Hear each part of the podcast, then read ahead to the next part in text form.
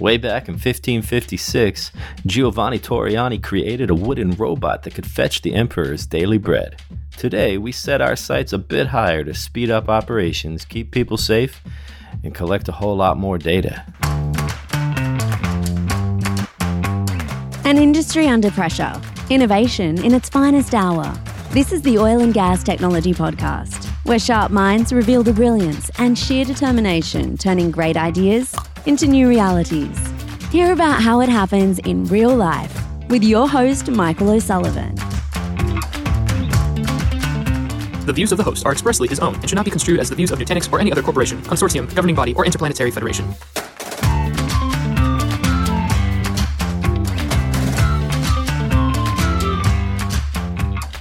Hey everybody, welcome to another provocative episode, Oil and Gas Tech Podcast.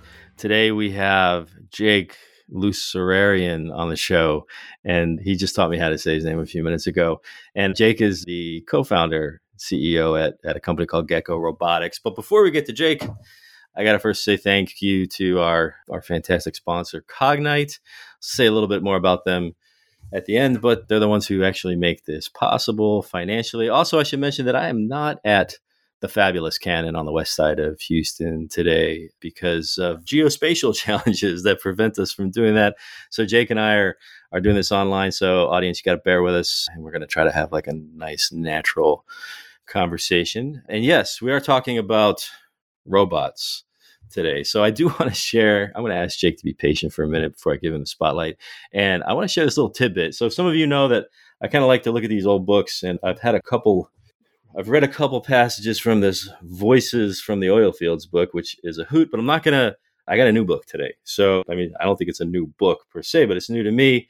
And it is called Groundbreakers, the story of oil field technology and the people who made it happen. I haven't read a lot of it yet, so I can't really endorse it yet. I mean, it certainly passes the thud factor. It's pretty sizable, but I want to call your attention to this one part here that I think will be fun for Jake. But actually, first, let's go to the Technip FMC website. By the way, Technip FMC, great friends of OGGN, and they're a sponsor of Justin's Onshore Show. But if you go somewhere on the Technip website, you're going to find a reference to this. And it says, our Schilling Robotics legacy brand entered the deepwater arena in 1985, offering manipulator systems, followed by its first ROV in 2000. So Schilling Robotics, Technip FMC, a brand that started in it. But here's the real story from 1985. This is where Schilling Robotics came from.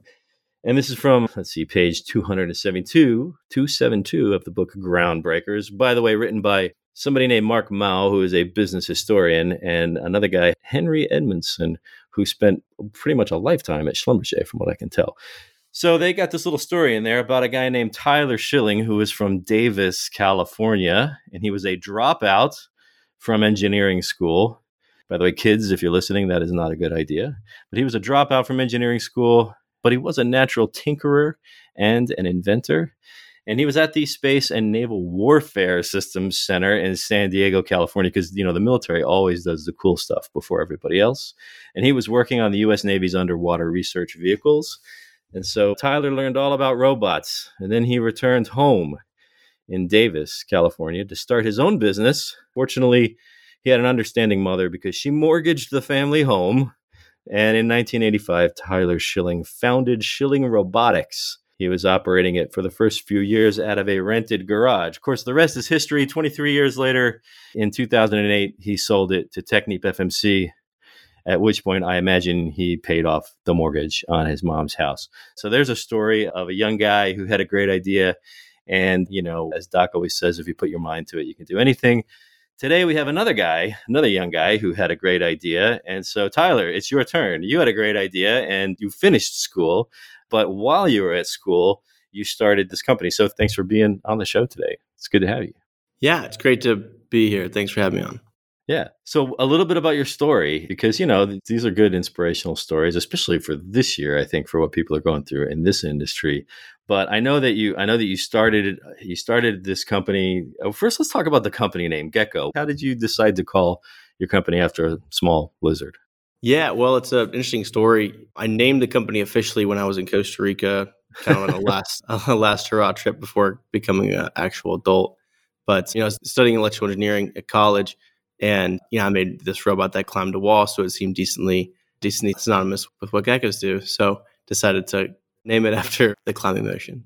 So we got to unpack that a little bit. So in that little story, you had this one little phrase that you said, I made a robot that climbed a wall. So did you mean for it to climb the wall? Did it climb the wall on purpose? Were you in Costa Rica and you thought, I'll just make a robot that climbs the wall? How did that happen? Yeah, good question.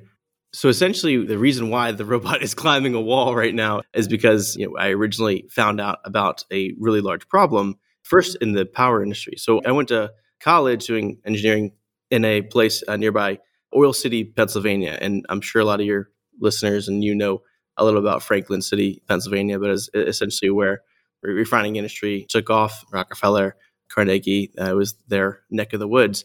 And refinery kind of took off from there. But this place was home to a power plant that had a really large problem. And that problem was essentially 40% of the year their power plant was shut down because of different kinds of asset and infrastructure failure, whether it's a tube failure in their boiler or some sort of pressure vessel having an explosion. And so the only way to remedy that was, sending humans into the boiler, for example, and climbing on scaffolding or dropping down. Right, that's exactly the place where you want humans to go on a regular basis, right? Yeah, right. So, there was actually an incident a year before I designed the robot where someone had fallen and died off of scaffolding doing the inspection. So anyway, all these things together ended up creating a pretty large problem, it seemed like, not to mention the fact that this power plant was bleeding money because of all the downtime. Which, by the way, is, and I know you didn't grow up in this industry, but that's the Achilles heel. If you go into a lot of these types of facilities today and you start talking about digital transformation, that's what they're trying to do, is eliminate that downtime because of the way it impacts cash flow, the way it impacts safety and all those things. That's the focal. Yeah, we've estimated approximately $2 trillion in lost opportunity costs within oil and gas, power and pulp and paper manufacturing, kind of like the three largest industries that Gecko serves. Right. $2 trillion. Yeah, humongous amounts of money being spent on reacting to things that break and that cause a lot of issues. Not only with your ability to create what you're supposed to create, refine what you're supposed to refine, but also the expense of the asset replacements, the endangerment of people going in and trying to stop whatever's burning to stop burning. Yeah, right. And also environmentally, it's actually one of the largest contributors to a lot of the emissions levels that our industry gets dinged about. For sure. In any case, so let's go back to the wall. Yeah, the robot that was about to climb the wall in Costa Rica. Yeah, so the robots, essentially what I ended up doing was trying to create a replacement tool for actually performing the inspection. And so instead of a human with a flaw detector and a dual element or single element transducer, you're sending the robot up with those things. And the initial versions were decently primitive. You send the robot up, and it would climb the wall, doing a visual inspection, and then the second iteration that I made could do ultrasonics. And essentially the result that year when I designed the robot in college was it saved about 3-4 shutdowns at that facility and millions of dollars for them.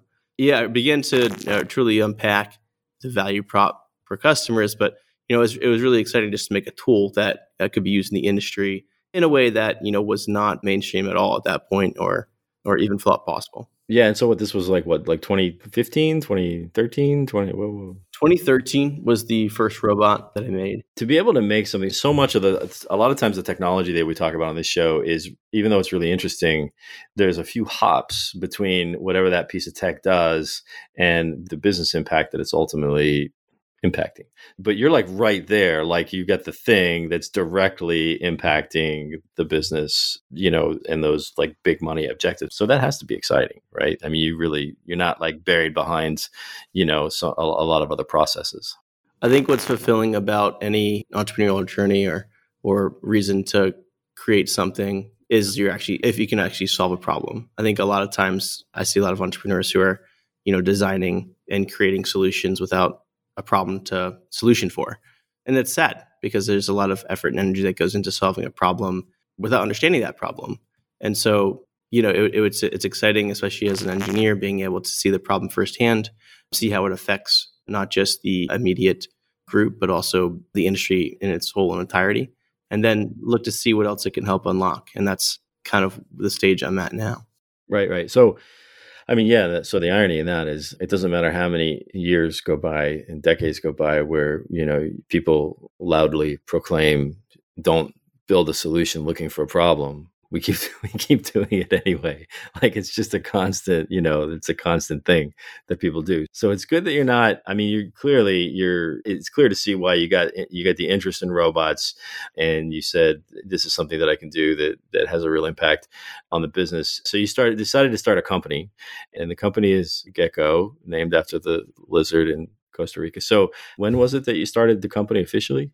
Yeah, so I did it kind of solo, where it's just tinkering around, iterating the robot and living at power plant and other heavy manufacturing sites for the first 3 years. And then officially the company, it was incorporated in 2016. And, you know, right around that time, you know, there was a company that had seen the progress and had actually offered to buy out the company. So that, and at this point, I'm completely broke, right? But you didn't have to pay off your mom's mortgage, so you had options, right? You didn't have to go with that. Yeah, price. Essentially, I could pay my rent, but yeah, at this point, you know, $100 to my name, living on my best friend's apartment floor, and getting this buyout offer. So it was a pretty large deal and pretty confirming that, you know, they made something that people wanted, which was, you know, kind of always the goal. But then at the same time, I got an offer. Me and my co-founder, Troy, got an offer to go to this startup accelerator out in California called Y Combinator. Now, for those of you who don't know, Y Combinator is a startup accelerator that invests a little over $100,000 into really young companies with ambitious goals. And so some of their key investments have been like Airbnb, Dropbox, Reddit, Cruise Automation, like a lot of those kinds of companies. Yeah, they're pretty well known if you're in that world at all, right? Yeah. Very well known. Yeah. It was a pretty exciting to, you know, I worked alongside the guy who created Gmail, for example, and another guy who, you know, sold his company for $1 billion, Twitch. I'm not sure if anyone knows Twitch, but these were the people that were, you know, helping coach me on how to build a company. And, you know, from, in terms of a summary of investments so far, the company has over 2 rounds of fundraising, raised about $60 million in venture capital. And all that really says is that, you know, we've been able to be successful in delivering something that our customers truly find valuable. But yeah, there's a large push with the vision that we have for this industry. Yeah. So it's interesting because you kind of quickly mentioned that the big buyout offer that you got from an energy company kind of confirmed that you had something, right, that was of value. It actually, it's funny because it makes me think about, So when I was a kid, we had this garage sale one time, and this is back in olden times when you could just have a garage sale. You didn't have to wait for your neighborhood's officially sanctioned garage sale. And we're having this, and you know, and people buy things at a garage sale for nickels and dimes, right? And it was some piece of furniture. It was a dresser or something. It's an old dresser, right? And my mom, she's got it out there for the garage sale. And this lady walks up to her and she looks at it and she says, "I'll give you $50." And, you know, $50 was your whole profit from the garage sale, right? And she says, "I'll give you $50 for this." And my mom, who was just an ordinary housewife and mom in the 70s, she was she goes, "No, thanks, I'll keep it."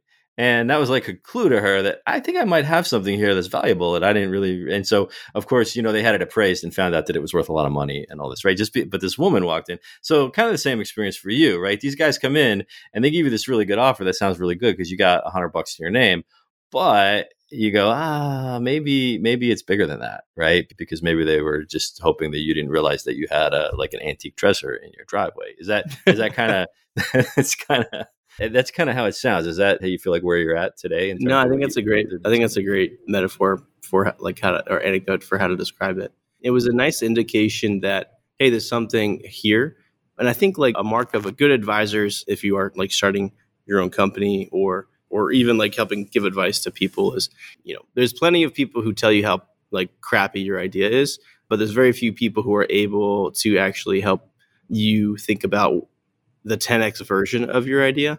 And I think around the time when I got the offer and got the invitation and investment opportunity with Y Combinator, I had people in that circle who are part of Y Combinator who helped me understand and talk about what Gecko could be and the impact that we could have on this industry. And I think especially, you know, when you come, you know, and so I moved the company out to Silicon Valley in 2016. And we've since moved back to Houston and Pittsburgh and Austin. Those are our three major offices. But we were out there in the midst of a, culture, tech culture that doesn't have or doesn't see too many investments into these spaces. And I'm not sure how many of your listeners are familiar with Peter Thiel or Mark Cuban, but Peter Thiel writes a book called 0 to 1. I'd also recommend that alongside the book recommendation you have. It's a nice view of the world in terms of how entrepreneur or other people should view solving problems. But essentially, he said the only 2 degrees worth getting, the next 20, 30, 40 years is software engineering degrees and petroleum engineering degrees. And that's Peter Thiel. And, he may have been saying it like almost a joking matter, but there's a lot of truth in what he was describing in his book and why he said that. And I was dumbfounded by the notion that there's such few investment dollars in companies trying to, solve really important and key humanitarian and industrial and energy problems happening in this industry. And it's the most critical industry in the world. And so I think that was also something that the opportunity to, work on, solving some real problems in these critical industries that help turn third world into first world. It was exciting to be able to dig my yeah. So let's talk about that a little bit which by the way, here in Houston, we know who Mark Cuban is mainly because he owns the Dallas Mavericks and they're kind of a rival of the Houston Rockets. Yeah, okay. He's an investor in the Gecko. Yeah.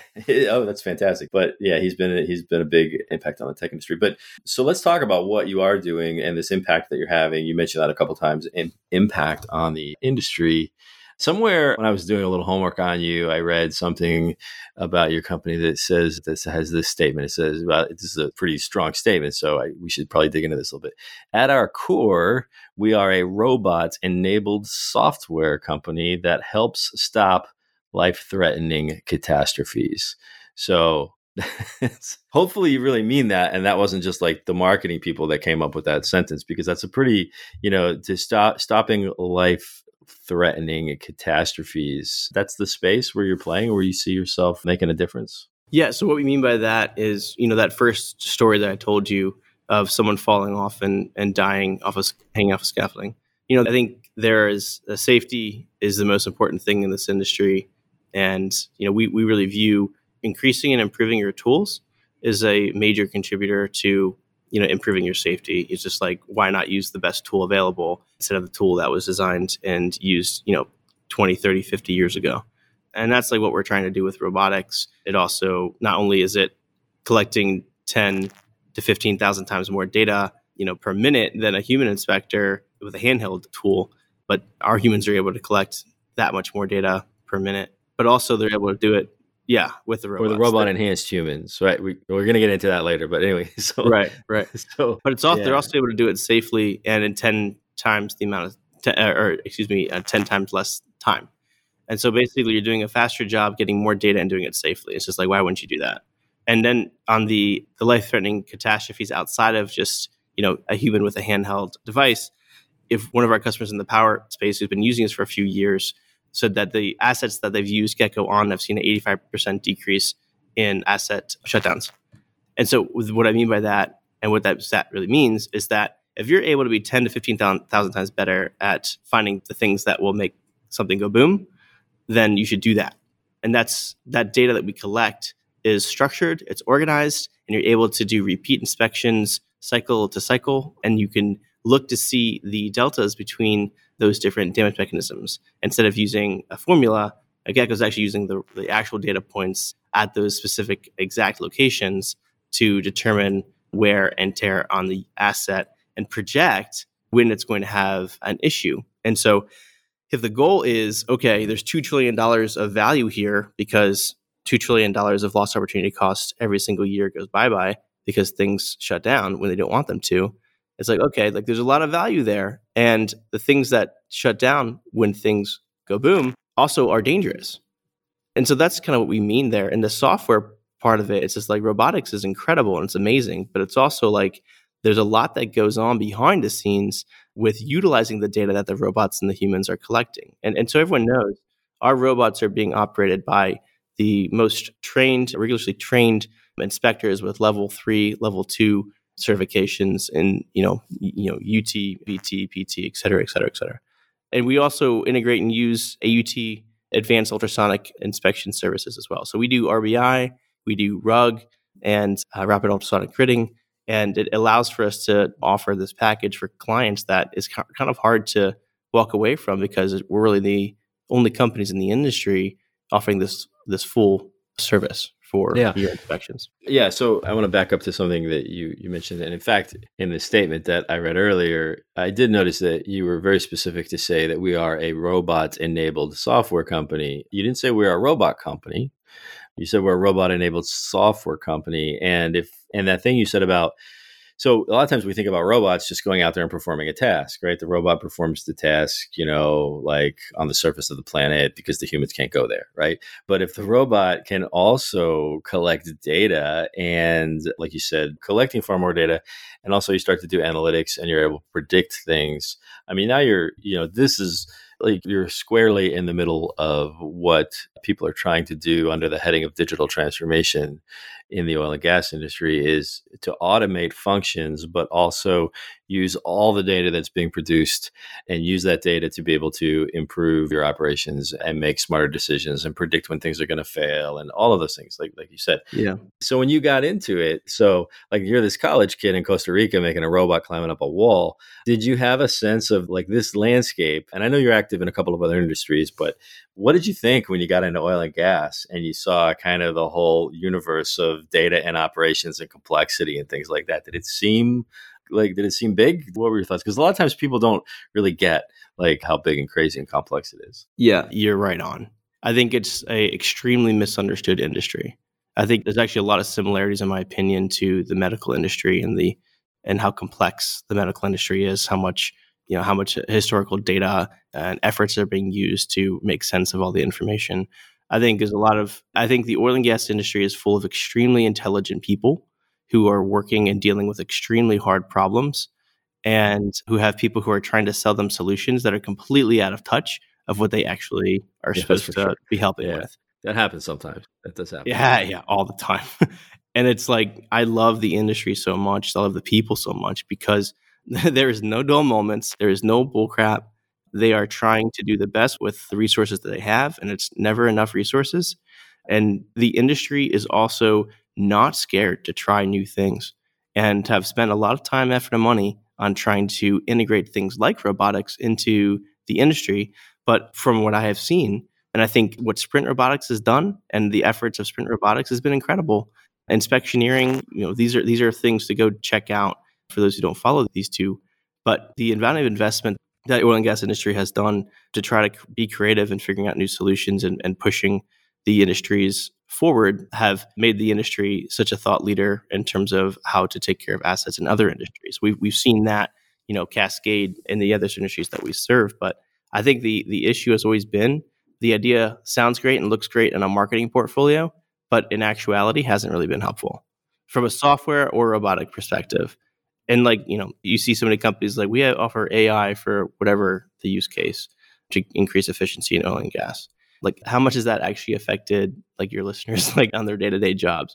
Probably very little, right? Sure, right, exactly. Yeah. That's kind of we get excited about that at Gecko, is our operators are using our technology and working alongside with our customers, trying to understand how we can better serve them with what we have now, what's best offered there by third-party equipment, whether it's advanced or not, and our own robotics fleet, and just trying to listen and understand how we best help them. And then what do we do after we gather the information and gather the data? And that's where our software comes in. So we've built out the software tool called the Gecko Portal, and that has been a dramatic... Of course it's called the Gecko Portal. Yeah. And we actually have something called Gecko Vision too, which is this amazing 3D simulation of asset integrity and projecting out asset integrity. But I had an image in my head when you said that of these geckos passing through a portal into another dimension. What was that movie where they went through the portal and they got to the other side? It was ancient Egypt in another part of the universe or something like that. Here comes the goes. But I think it's worth noting that, and by the way, I appreciate your comments about this industry being underappreciated and the great people that are trying to do some great things here. I think it's always nice to welcome a new convert into the family, but it's worth noting that you've constructed a business model here, right? That's really kind of an, I think, if I'm not mistaken, it's an as a service, right? It's like robots as a service or something, but people don't, they can hire you to do this and to produce these results, right? Or subscribe, I should say, not hire, but they can kind of subscribe to this service. They don't have to like make an investment in all the robots themselves and all of the processes and infrastructure around that. Is that correct? Yeah, that's right. I hope it's correct because I just said it with a lot of enthusiasm. So. Yeah, you're hired. No, yeah, that's right. I think what we found is just, you know, when you just sell robots and don't worry about the customer experience and how they're going to use the technology and if the technology is going to work, it doesn't typically work. And so that's why you have a lot of companies that have tried robotics and failed in the industry is, you know, drones too. It's not about can the thing fly or drive and move by itself. It's, you know, what does it actually do to actually help solve, again, real problems. That's what we're focused on. It's just like we'll adapt our robot in a lot of different ways because it's very modular designs. We even have a new robot coming out and going to be released in the beginning of 2021, which is going to, I think, revolutionize the way that we do piping and pipeline inspections. Yeah, that's needed. That's a huge one. That's another one that's very. But we're really trying to integrate, you know, software. We're working with some really talented people at universities in Houston and our own level threes to try to figure out how software can help uncover and detect, you know, these kinds of corrosion, you know, whether it's top side or bottom side, faster for the customer so that they get results as quickly as possible. So, you know, and that's cool. And that's really been helpful with some of the big clients we work with. But right, yeah, no, that's cool. So you make a good point about it's not just about knowing how to operate the equipment. And it's part of like, in spite of all the great things that you said about the people in this industry and everything, and they're wonderful, but I guess one of the kind of our Achilles heel is it's an industry sort of built on a lot of engineers and very smart, you know, it's sort of an engineering mindset, you know, science and engineering in the industry, and they're among the best, which sometimes makes us think that we can know how to do everything, right? Well, it's just an engineering problem. I can figure it out. But, you know, especially kind of in this day and age, it really benefits to work with other people who have kind of already solved that particular set of engineering problems, not just to the point of making it work, but to the point of making it actually useful and have value, right, in your business. If somebody's already worked that out, you know, you don't need a tiger team over there doing that. You need to stay focused on your business of what you do. And I think a lot of people are coming to those terms, and so we're seeing a lot more collaboration and a lot more working with partners and things like that in the industry. I'm watching the time here, and or go ahead. And I have one more thing I want to get to, but go ahead. Yeah. What was your? Well, I think you're right, and I always bias towards the engineering approach and the scientific method, but I think like the one thing that's hard, you know, for engineers is the finance world. It dictates so much in these industries, and so many decisions are driven by not what's best, but what's, you know, most prudent financially. Sure. Well, investor value is, I mean, the oil and gas industry has been getting beat up over that for a few years now, right? I mean, yeah, it'll kick back. I anticipate a really large resurgence in the OG market in the next 4 or 5 years, actually. Right. Yeah, that would be nice. Yeah, but yeah, I think that's what we're trying to offer as well. In addition to, you know, solving the problems that are most immediate, is just a different way to look at how to solve the problem. And I think, again, like, you know, this Peter Thiel and his group, one of their famous lines is they anticipate in the next 5 years, 50% of the workforce in this industry retiring. I don't know, like, if that's actually true. I don't think it's not true, though. It's been true for a while, and people are hanging on. People are hanging on. And I hope they hang on as long as they can, because there's some incredible people. And one thing I've learned is just, you know, when to be quiet when talking to, you know, folks who just have so many years of experience in the industry and soaking in their perception of what problems are most important to be solved. That's a rare quality among people, shall we say, people of your particular time period in history aren't always great at that. So it's really good that you figured that part out. Yeah, I think the industry just is, it's a very complex industry, and I have plenty of books that, you know, could spend a lifetime reading to truly understand some of the things that, you know, people in the industry who have a lot of experience know.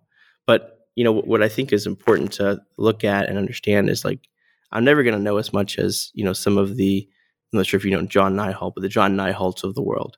But what I can do is help to preserve what they know. And I think software is the key. Yeah, yeah.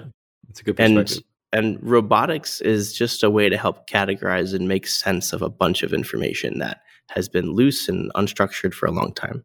And it's in there, I think, is a very interesting roadmap to, you know, how to create value and to help solve some large problems that most people don't even think are the root cause of integrity. But, you know, the integrity side of oil and gas, you know, in there cascades so many benefits or potential catastrophe.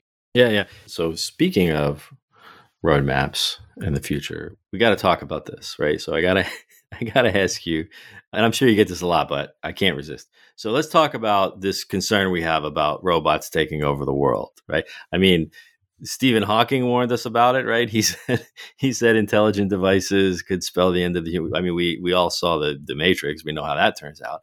I mean, this is something that it sounds kind of silly when, you know, if you say it with the right tone of voice, but this is something that people are concerned about. People are worried about safety, right? I remember reading a few years ago that a woman, I think it was in South Korea, maybe, she was like sleeping on the floor when a robot vacuum ate her hair, right? And she had to go to the emergency room. So do you encounter people who are sort of like apprehensive, robots are scary, or even just as far as terms of robot taking over people's jobs, right? Or maybe making people do worse. I mean, I think there was a study at Cornell University a while back that said when humans work next to robots, they get demotivated because the robots are working so much faster and so much better.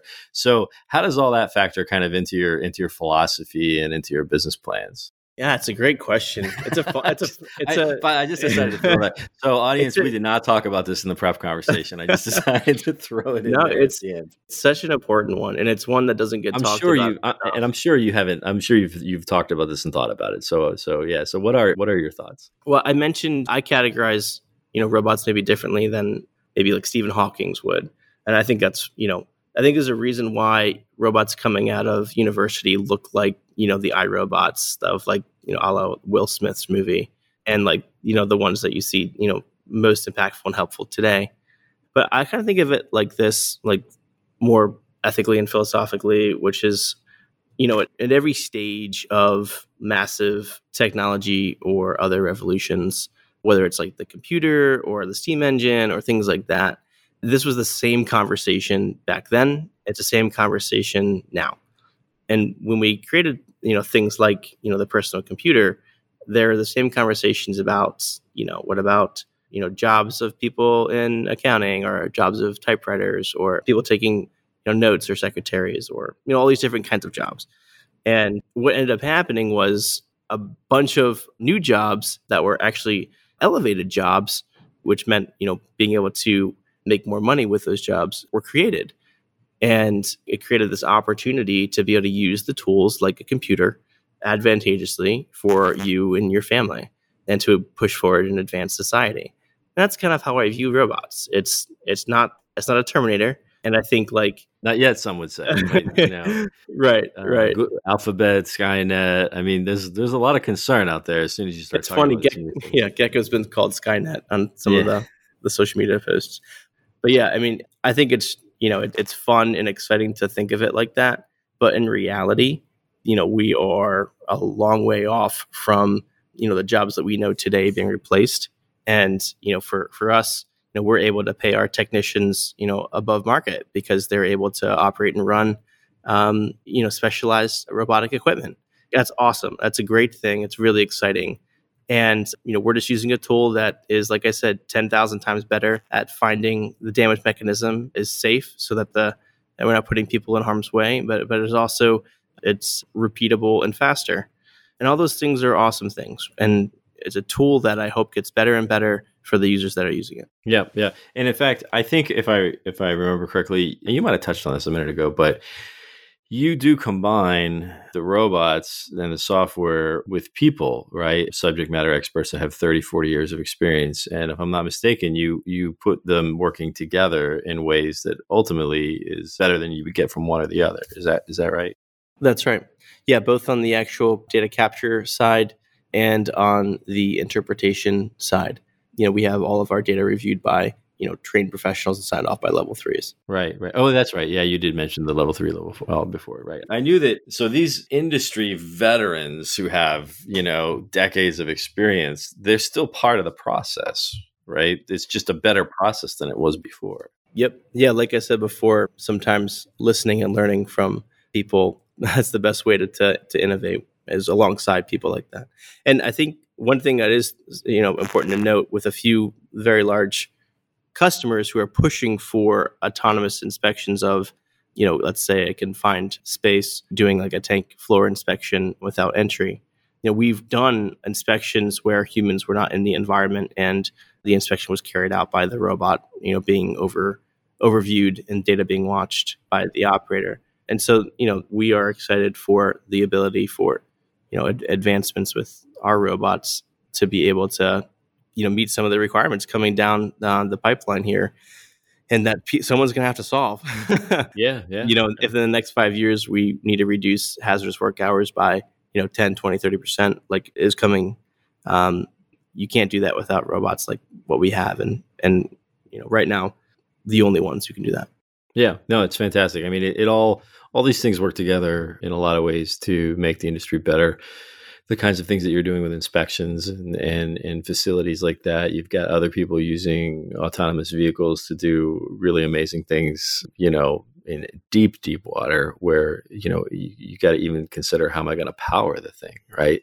And together with all the data and the analytics and all the things that we're learning to do, it really is probably, there's like a renaissance coming where, all of a sudden this industry starts to look very different in terms of its ability to be efficient, in terms of be clean and to be safe and to be more profitable, right? Ultimately to produce better investor value. So it's cool that you kind of found your way into the hydrocarbon world. And I know you're doing things in other places as well. It sounds like you've dedicated some of your time to learning about it and listening to other people, which is fantastic. I think these are good stories for people to listen to. So something else that you might have noticed is that this industry has been beaten up pretty hard the last couple years. And it's always good for people to hear positive, kind of motivating stories. So thanks for making time today to talk about this. I feel like there's like a half dozen other things that I want to ask you about, but I know that we're kind of at that point where people start like turning the dial, or maybe we're past that point where people start turning the dial. Probably. If anybody wants to learn more about you personally or about your company and what you're doing, obviously you have a website. What else? Anything else that you want to call? And we'll put all this in the show notes, but anything else you want to call people's attention to in terms of how they could find out more? Yeah. So we're pretty active on LinkedIn, Facebook, those kinds of things. Obviously go to our website. We're hiring a lot for a lot of different positions. Okay. So check out our career page. That is always exciting right now in this industry to know that anybody's hiring is fantastic. Yeah. And I think, we have a really great team. So if you're connected with anyone who works at Gecko, reach out to them and chat with them about what we're actually doing. And there's a lot of great case studies on the website. So I'd encourage reading the case studies and the blogs we put out, trying to just do what we can to help pass along best practice. It's been a great time talking with you. Really appreciate getting the chance to be on the show. Yeah, no, perfect. So thank you. And it's been great. I got to wrap up with a few things here. First of all, I want to mention our sponsor, Cognite. Paying the bills, thanks to them. And Cognite, if you don't know anything about them, you should check them out. Really, they're doing some really fantastic stuff with industrial data and making it usable and contextual and, making humans and machines and everybody happy using, with industrial data. So check out Cognite. And also I have to mention the OGGN Street Team, which is led by the valiant and fearless Warren Spiewak. And they are doing some great things just to get people involved in the industry, involved in OGGN, especially this year. It's been a little weird for everybody. So it's nice to just kind of interact and do some cool, productive stuff. They have a LinkedIn group. If you've ever heard me say that they have a Facebook group, forget about that. They don't have there's a LinkedIn group, and you can find them and OGGN all over LinkedIn. And of course, there is the beautiful new OGGN.com website, which was put together by our friends over at Midnight Marketing. They did a fantastic job, and you should check out that website. I think that's it. I'm going to echo something that Jake said earlier, which was he said he discovered that there's a lot of people in this industry that have been doing really solving interesting problems in creative ways for a long time, which goes back to this little kick I've been on lately about how the oil and gas industry has been doing technology. You know, we sometimes get teased for being slow to adopt new innovations, but in fact, and you're going to hear more about this from my Groundbreakers book, which I've just started looking at because apparently the authors of this book feel the same way. So it reinforces my statement that we were tech before tech was cool. And here are the events on deck. Happy New Year, everybody. It's Savannah from OGGN, and here are the events on deck for January 2021. This month, we only have 3 events, but if you'd like the full list, you can click the link in the show notes to sign up for our events newsletter. We send it out every month, and it includes more info about the events I talk about here. We even include events that occur 2 months ahead of time, so if you're interested in always staying in the loop about oil and gas events, make sure to check that out. First up, we have our 2 in-person events: the OCI East Houston Chapter Luncheon at the Monument Inn on the 5th, and the Houston Chapter Energy API meeting at the Petroleum Club on the 14th. The only online event we have this month is the Prefab Connect from the 26th to the 29th. Other than these events, OGGN may be hosting some more live streams this month, so make sure to check out our Facebook, LinkedIn, or our website for more information about any of the live streams we have coming up. If you have any questions about the events or any of our shows, make sure to reach out to me through my email in the show notes. That's all for January. I hope you guys have a great month, and thanks for tuning in. Check us out next week for another entertaining and yet useful episode of Oil and Gas Tech Podcast, a production of the Oil and Gas Global Network. Learn more at oggn.com.